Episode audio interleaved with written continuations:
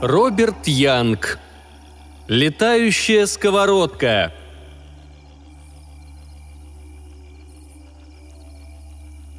Мариана Сэмерс работала на фабрике сковородок. Восемь часов в день и пять дней в неделю она стояла у конвейера. И каждый раз, когда мимо нее проезжала сковородка, Марианна приделывала к ней ручку. Стоя у этого конвейера, она сама без остановки плыла по огромному конвейеру, над которым вместо ламп дневного света тянулись дни и ночи, а вместо людей вдоль него стояли месяцы – когда Мариана проплывала мимо очередного месяца, он что-то ей добавлял или что-то у нее отнимал. И Марианне уже казалось, что там, в конце линии, поджидает ее последний месяц, чтобы приделать ручку к ее душе. Иногда Мариана спрашивала себя, как это ее угораздило попасть в такую колею. Но, думая об этом, она чувствовала, что попросту обманывает себя и на самом деле знает, почему все так вышло – колеи созданы для бездарей, и если ты бездарь, то рано или поздно оказываешься в колее.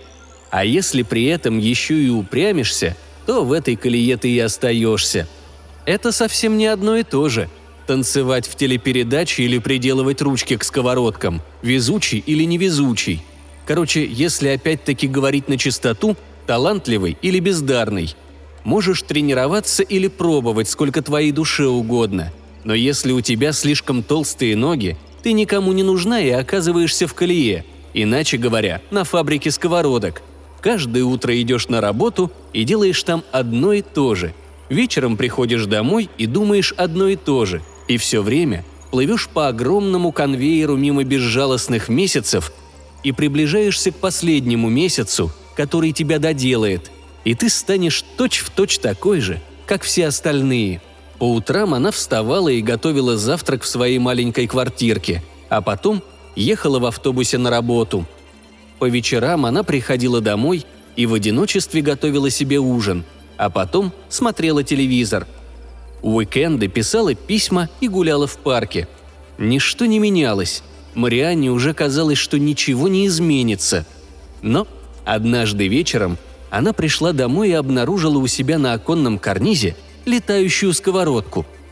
День был самый обычный. Сковородки, начальство, скука и усталость в ногах. Часов в десять к ней подошел наладчик и предложил пойти на танцы. Танцы намечались на вечер. Компания каждый год устраивала на свои средства танцы накануне Дня всех святых. Марианна уже успела отклонить 15 приглашений. Мимо проехала сковородка, и Марианна приделала к ней ручку – «Нет, я, наверное, не пойду», — сказала она. «Почему?» – растерянно спросил наладчик. Он попал в точку. Марианна не могла ответить на вопрос откровенно, потому что не была откровенной сама с собой. И она повторила ту же невинную ложь, которую слышали от нее все остальные приглашавшие. «Я... я не люблю танцев». «А, Наладчик посмотрел на нее так же, как и 15 его предшественников, и пошел дальше. Марианна пожала плечами. «Мне безразлично, что они думают», — сказала она себе. Мимо проехала еще одна сковородка. И еще, и еще. В полдень Марианна вместе со всеми поела в заводском буфете сосисок с кислой капустой. Ровно в 12.30 шествие сковородок возобновилось. После обеда ее приглашали еще два раза, как будто она единственная девушка на фабрике. Временами она начинала ненавидеть свои голубые глаза и круглое румяное лицо, а иногда даже свои золотистые волосы, которые действовали на мужчин как магнит. Но ненависть к собственной внешности ничуть ей не помогала, скорее наоборот. К половине пятого у нее уже болела голова, и она до глубины души презирала весь белый свет – когда она вышла из автобуса на углу, мелюзга веселилась вовсю. Кругом веселились ведьмы и крались гоблины, брызгали искрами бенгальские свечи. Но Марианна не обращала на все это внимания. Канун Дня всех святых – праздник для ребятишек, а не для побитой жизнью старухи 22 лет от роду, что работает на фабрике сковородок. Марианна дошла до своего дома и забрала внизу почту. Пришло два письма. Одно от матери, а другое... Пока она поднималась в лифте на шестой этаж и шла по коридору к двери своей квартиры, ей казалось, что сердце выскочит у нее из груди. Но она заставила себя сперва распечатать письмо матери. Письмо было самым обыкновенным и ничем не отличалось от предыдущего. Урожай винограда хорош, но если посчитать, сколько денег уйдет, чтобы подрезать, подвязать и продисковать, да еще во сколько обойдется конный пропашник и сколько запросят сборщики, то увидишь, что от чека почти ничего не останется. А когда еще чек придет и придет ли вообще? Куры несутся лучше, словно чувствуют, что яйца опять подешевели. Эд Олмстед взялся ставить пристройку к своему складу. И давно пора. Дорис Хикет родила мальчика в 7 фунтов весом. Папа тебя целует. Самое время тебе позабыть свою глупую гордость и вернуться домой. По скриптум. Тебе было бы интересно взглянуть, как перестраивает свой дом Говард Кин. Когда он закончит, у него будет настоящий дворец. У Марианны комок подступил к горлу. Дрожащими пальцами распечатала второе письмо. «Дорогая Марианна, я обещал больше не писать тебе, потому что уж столько раз писал, просил вернуться домой и выйти за меня замуж, а ты даже не отвечаешь. Но бывает так, что человеку не до мужского самолюбия. Ты, наверное, знаешь, что я перестраиваю свой дом, и знаешь, зачем я это делаю. А если не знаешь, то имей в виду, что ради тебя. Да и купил я его ради тебя. Хочу сделать большое окно, но не знаю где, в гостиной или в кухне. Кухне было бы хорошо, но оттуда будет виден только сарай. А ты знаешь, какой у меня сарай – если сделать это окно в гостиной, то оно треснет в первую же зиму, когда подует ветер с северо-запада. Зато из гостиной был бы хороший вид на дорогу и на ивы у речки. Что делать? Не знаю. Южные холмы, что за лугами, уже стали золотисто-красными. Тебе это всегда очень нравилось. Ивы словно в огне. По вечерам я сижу на крыльце и представляю, как будто ты идешь по дороге и останавливаешься у моей калитки – Тогда я встаю, выхожу на дорогу и говорю. «Я рад, что ты вернулась, Марианна. Ты же знаешь, что я люблю тебя по-прежнему». Если бы кто-нибудь услышал, как я это говорю, он бы, наверное, решил, что я спятил. Ведь на дороге никого нет. И никто не стоит у моей калитки. Говард. Это было в декабре. В бодрящем вечернем воздухе раздавались песни, смех – хруст снега под ногами бегущих и пыхтение трактора, который тащил за собой сани с сеном. Звезды сияли совсем близко. Черные деревья касались их своими верхушками. На холмах лежал снег, чистый и сверкающий в звездном свете. Вдали чернела опушка леса. Все разместились в сене на санях, а Марианна ехала на тракторе с Говардом.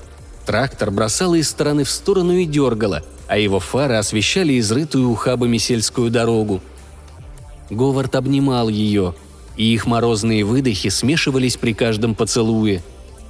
«Я люблю тебя, Марианна», — сказал Говард. Она видела, как эти слова вылетали из его рта серебристыми облачками и уплывали прочь, в темноту. И вдруг она увидела, как в воздухе перед ней повисли едва различимые ее собственные слова, и тут же с изумлением услышала их. Я люблю тебя, Гови. И я тебя люблю». Марианна услышала тикающий звук. Она не могла вспомнить, долго ли она так сидела и плакала. «Наверное, долго», — подумала Марианна. Даже руки и ноги затекли. Звук шел от окна ее спальни. Она сразу вспомнила, как вместе с другими детьми приспосабливала булавки на веревках к окнам, и эти булавки скреблись об оконные стекла в домах стариков, которые сидели в одиночестве в канун Дня всех святых. Она включила настольную лампу сразу, как пришла домой, и теперь свет лампы весело разливался по ковру в столовой. Но у стен за границей освещенного круга лежали тени. Они сгущались в дверном проеме, за которым была спальня. Марианна встала и прислушалась к звуку. Чем дольше она слушала, тем больше ее охватывало сомнение в том, что это была проделка соседских детей. Тиканье было слишком равномерным. Это явно не булавка на веревочке. Несколько отрывистых звуков, потом пауза, потом все начиналось снова. Кроме того, окно спальни было на шестом этаже, и рядом не было даже пожарной лестницы.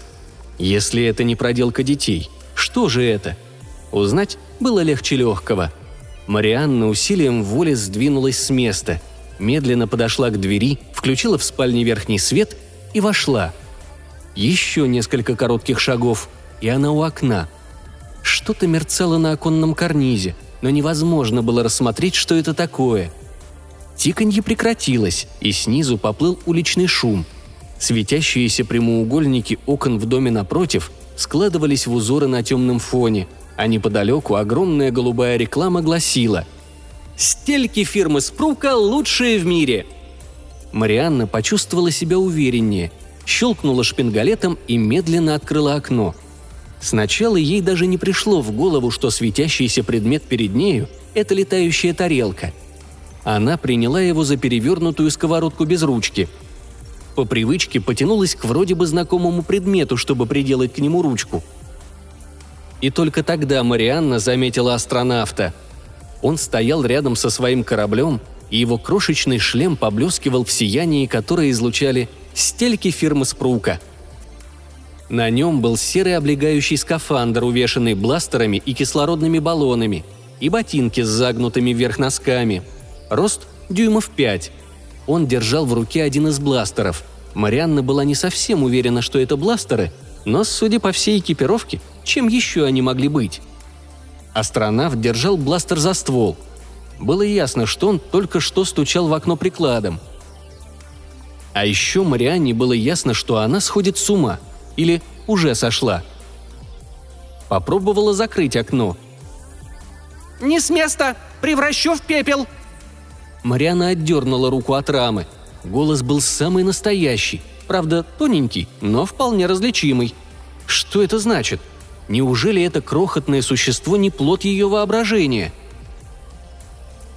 Теперь он держал бластер в другой руке, и Марианна заметила, что дуло направлено прямо ей в лоб.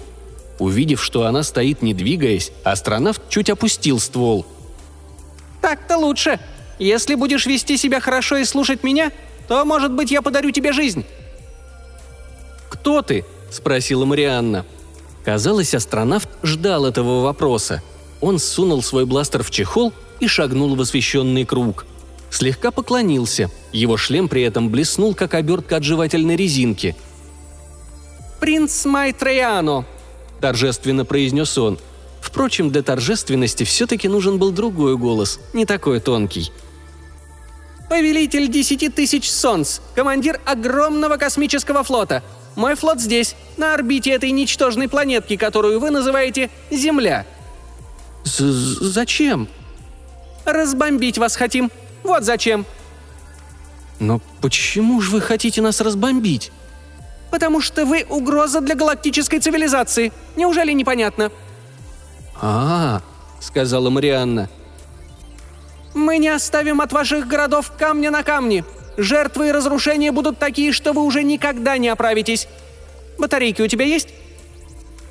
Марианне показалось, что она ослышалась. «Батарейки?» «Батарейки для карманного фонарика вполне сойдут». Принц Майтрейян оказался смущенным. Впрочем, точно разобраться в его настроении было трудно, ведь лицо скрывал шлем. Только на уровне глаз в шлеме была небольшая горизонтальная щель. И все. «У меня забарахлил атомный двигатель», — продолжал он. «По правде говоря, это вынужденная посадка. К счастью, я умею организовывать управляемую цепную реакцию при помощи энергии, получаемой от простой батарейки. Найдется у тебя батарейка?» «Сейчас посмотрю», — сказала Марианна. «И без глупостей. Я сожгу тебя бластером прямо сквозь стену, если ты вздумаешь кого-нибудь позвать». «Кажется, у меня в тумбочке есть фонарик». Фонарик нашелся — Марианна развинтила его, достала батарейки и положила на подоконник. Принц Майтрейяну принялся за работу. Открыл боковой люк и вкатил батарейки внутрь корабля. «Стой, где стоишь и не двигайся!» – бросил он, обернувшись к Марианне. «Я буду следить за тобой через иллюминаторы!» Он вошел в корабль и закрыл за собой люк. Борясь со страхом, Марианна осмотрела корабль повнимательнее – «И почему их называют летающими тарелками?» – подумала она. «Скорее это похоже на сковородку. Летающую сковородку». Кажется, даже есть место, где должна быть приделана ручка. А днище очень похоже на крышку от сковородки. Она тряхнула головой, чтобы прийти в себя. Прежде всего, любой предмет должен был казаться ей похожим на сковородку. Она вспомнила об иллюминаторах, о которых говорил принц Майтрояну, и тут же рассмотрела их. Неровный ряд крохотных окон, опоясывающих верхнюю часть корабля. Наклонилась, чтобы заглянуть внутрь. «Назад!» Марианна отпрянула так резко, что чуть не упала навзничь. Она стояла у окна на коленях. Принц Майтрояну выбрался из своего корабля и принял величественную позу, освещенной стельками фирмы Спрука и лампой, висящей в спальне Марианны. «Таким, как ты, не следует соваться в технические секреты моей звездной империи», — заявил он. «Но ты помогла мне починить мой ядерный двигатель, и в благодарность за это я открою тебе, по каким целям мы собираемся нанести удар. Мы не собираемся полностью уничтожать человечество», мы хотим лишь уничтожить вашу теперешнюю цивилизацию, и для этого разрушим все города на Земле. Но мы пощадим деревни и небольшие города с населением меньше 20 тысяч человек. Бомбардировка начнется, как только я вернусь к своим кораблям, через 4 или 5 часов. Если я не вернусь, они все равно начнут через 4 или 5 часов. Если тебе дорога жизнь, возвращайся в дом. Я хочу сказать, немедленно покинь этот город. Так говорю я, принц Майтреяно. Еще раз поклонившись и сверкнув серебристым шлемом, астронавт вошел в корабль и захлопнул за собой люк. Раздалось жужжание, и корабль затрясся. В иллюминаторах замерцали разноцветные огоньки. Красный, голубой, зеленый. Совсем как на рождественской елке. Марианна смотрела как завороженная. Внезапно люк распахнулся, и из него высунулась голова принца. «Назад!» — крикнул он. «Назад!» Или ты хочешь, чтобы тебя сожгло струями из реактивных двигателей?» Голова исчезла, и люк захлопнулся. Реактивных двигателей? Неужели на летающих тарелках устанавливают реактивные двигатели? Не переставая думать об этом, Марианна инстинктивно отпрянула от окна. Глядя, как летающая тарелка поднялась с оконного карниза и исчезла в ночном небе, Марианна заметила, что из-под днища вырываются язычки пламени – это было гораздо больше похоже на зажигалку, чем на реактивный двигатель. Но раз принц сказал, значит так оно и было. Спорить Марианна не собиралась. Когда впоследствии она вспоминала это происшествие, ей приходило в голову, что при желании поспорить можно было бы о многом. Непонятно, когда принц Майтра Яна успел выучить английский и что означала его странная обмолвка, ведь он чуть не посоветовал ей возвращаться домой – да еще этот атомный двигатель. Если их бомба устроена так же наивно, как его атомный двигатель, то земляне, ясное дело, могут спать спокойно. Но в тот момент ей в голову не приходило в чем-то сомневаться. Она была слишком занята, укладывалась. При обычных обстоятельствах угрозы принца разрушить все города на Земле не заставили бы ее так спешить с отъездом. Но когда тебе опротивили эти тонко нарезанные голубые полоски, которые горожане называют небом – эти добропорядочные газончики вместо полей, эти сытые агенты по найму, которые подсмеиваются над тобой только потому, что у тебя толстые ноги. Когда, наконец, ты в глубине души мечтаешь о предлоге, чтобы вернуться домой. Тогда и такая причина покажется серьезной, даже очень серьезной. На вокзале она немного задержалась, чтобы дать телеграмму. «Дорогой Гови, делай окно на кухне, пускай выходит на сарай. Буду дома первым поездом. Марианна». Когда огни города исчезли за горизонтом, сидящий за пультом управления принц Майтре Яну позволил себе расслабиться. «Задача выполнена неплохо», — подумал он. Конечно, не обошлось без случайности, но винить было некого, кроме себя. Зря он уволок эти батарейки для фонарика и даже не проверил их, ведь он же прекрасно знал, что добрая половина товара на складе Олмстеда пылится там уже долгие годы — и что Эд Олмстед скорее умрет, чем выбросит вещь, которую еще можно всучить какому-нибудь недотепе. Но принц Рейяну был так увлечен постройкой своего корабля, что даже не подумал об этом. Впрочем, то, что он попросил Марианну помочь ему починить этот самодельный двигатель, сделало его историю гораздо правдоподобнее. Если бы он явился и ни с того ни с сего заявил, что его флот собирается разбомбить города и пощадить деревни, это выглядело бы подозрительно – но она дала ему батарейки, И это послужило поводом к откровенности. А насчет того, что их энергия позволяет организовать управляемую цепную реакцию, это он здорово придумал. Марианна наверняка знает об атомных двигателях не больше, чем он. Принц Майтрейяна устроился поудобнее в своем пилотском кресле из спичечного коробка. Он снял шлем из оловянной фольги и распустил бороду. Он включил под иллюминаторами лампочки с рождественской елки и посмотрел вниз – Каждая деревушка казалась россыпью драгоценных камней. Утром он уже будет в своем жилище на Иве, в уюте и безопасности. Но сперва, чтобы никто не нашел сковородку, нужно будет спрятать ее в той же кроличьей норе, где лежит ручка от нее, а уж потом он сможет спокойно отдохнуть. Сделал доброе дело, да и обязанности по дому убавятся вдвое, тоже приятно. Мимо пролетала ведьма на метле – Принц Майтрейяну неодобрительно покачал головой. Какое допотопное средство передвижения. Неудивительно, что люди больше не верят в ведьм. Если хочешь, чтобы с тобой считались, надо идти в ногу со временем. Ведь если бы он был таким же старомодным, как и его соплеменники, то не исключено, что у него на руках навсегда остался бы холостяк, причем беспомощный, по крайней мере в том, что касается домашнего хозяйства – нет, конечно, Говард Кинг отличный парень, не хуже других. Но в доме не становится чище от того, что он сидит на крыльце, похожий на больного теленка, мечтает, разговаривает сам с собой и ждет, когда его девушка вернется домой из города. Да уж, ничего не попишешь, приходится быть современным. Марианна даже не увидела бы его, и тем более не услышала бы то, что он хотел ей сказать, если б он явился к ней в своей обычной одежде, под настоящим именем и на своем обычном транспорте – в 20 веке воображение у людей не беднее, чем в 18 и 19. Сейчас верят в ящеров из черных лагун и в морских чудовищ с глубины в 20 тысяч футов, в летающие тарелки и в космических пришельцев. Но никто не верит в домовых.